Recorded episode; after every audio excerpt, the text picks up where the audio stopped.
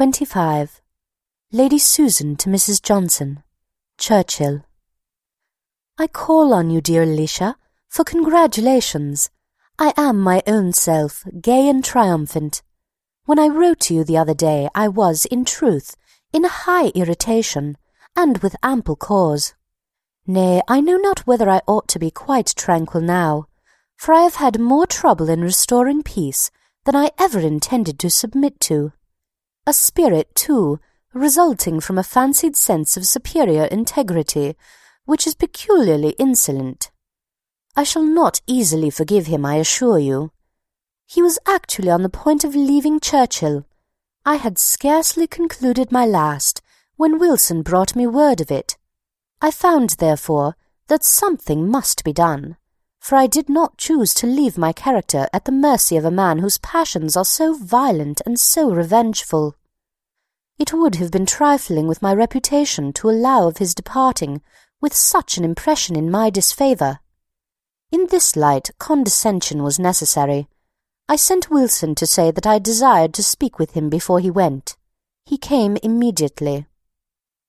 The angry emotions which had marked every feature when we last parted were partially subdued.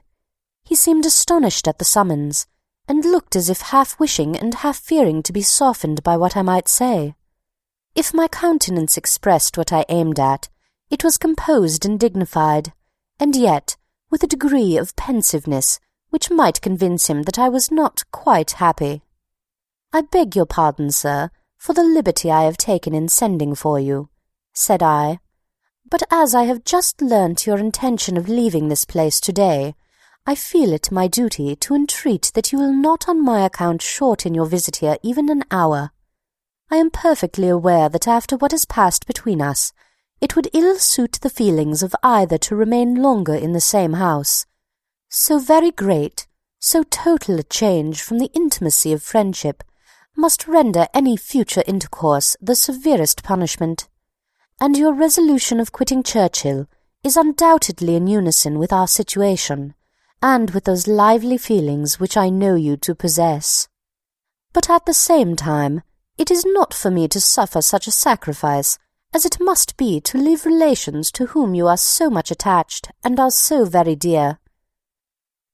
My remaining here cannot give that pleasure to Mr. and Mrs. Vernon which your society must, and my visit has already perhaps been too long. My removal, therefore, which must, at any rate, take place soon, may with perfect convenience be hastened, and I make it my particular request that I may not in any way be instrumental in separating a family so affectionately attached to each other. Where I go is of no consequence to anyone, of very little to myself, but you are of importance to all your connections. Here I concluded, and I hope you will be satisfied with my speech. Its effect on Reginald justifies some portion of vanity, for it was no less favourable than instantaneous.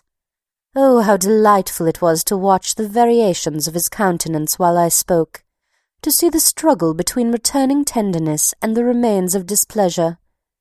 There is something agreeable in feelings so easily worked on.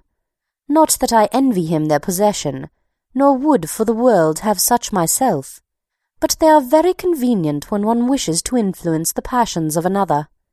And yet this Reginald, whom a very few words from me softened at once into the utmost submission, and rendered more tractable, more attached, more devoted than ever, would have left me in the first angry swelling of his proud heart without deigning to seek an explanation. Humbled as he is now, I cannot forgive him such an instance of pride and am doubtful whether I ought not to punish him by dismissing him at once after this reconciliation, or by marrying and teasing him for ever. But these measures are each too violent to be adopted without some deliberation. At present, my thoughts are fluctuating between various schemes. I have many things to compass.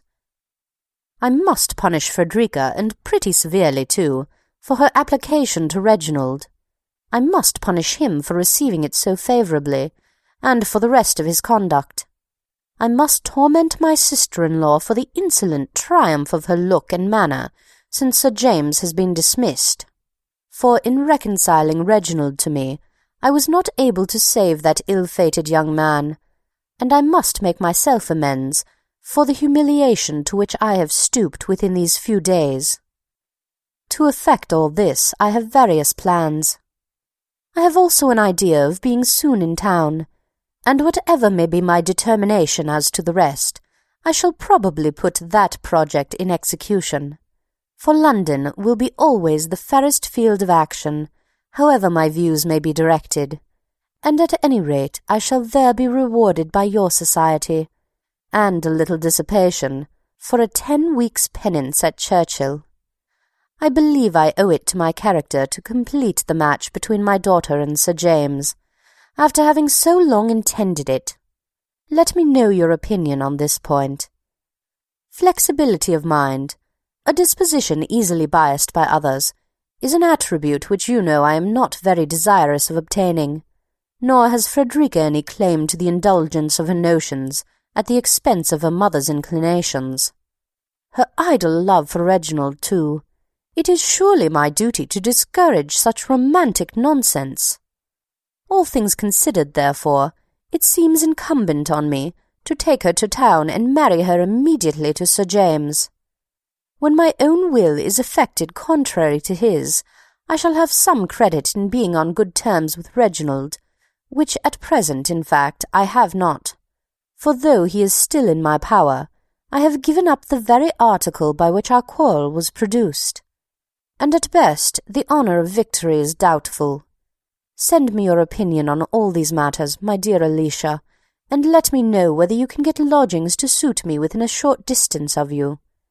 Your most attached S. Vernon.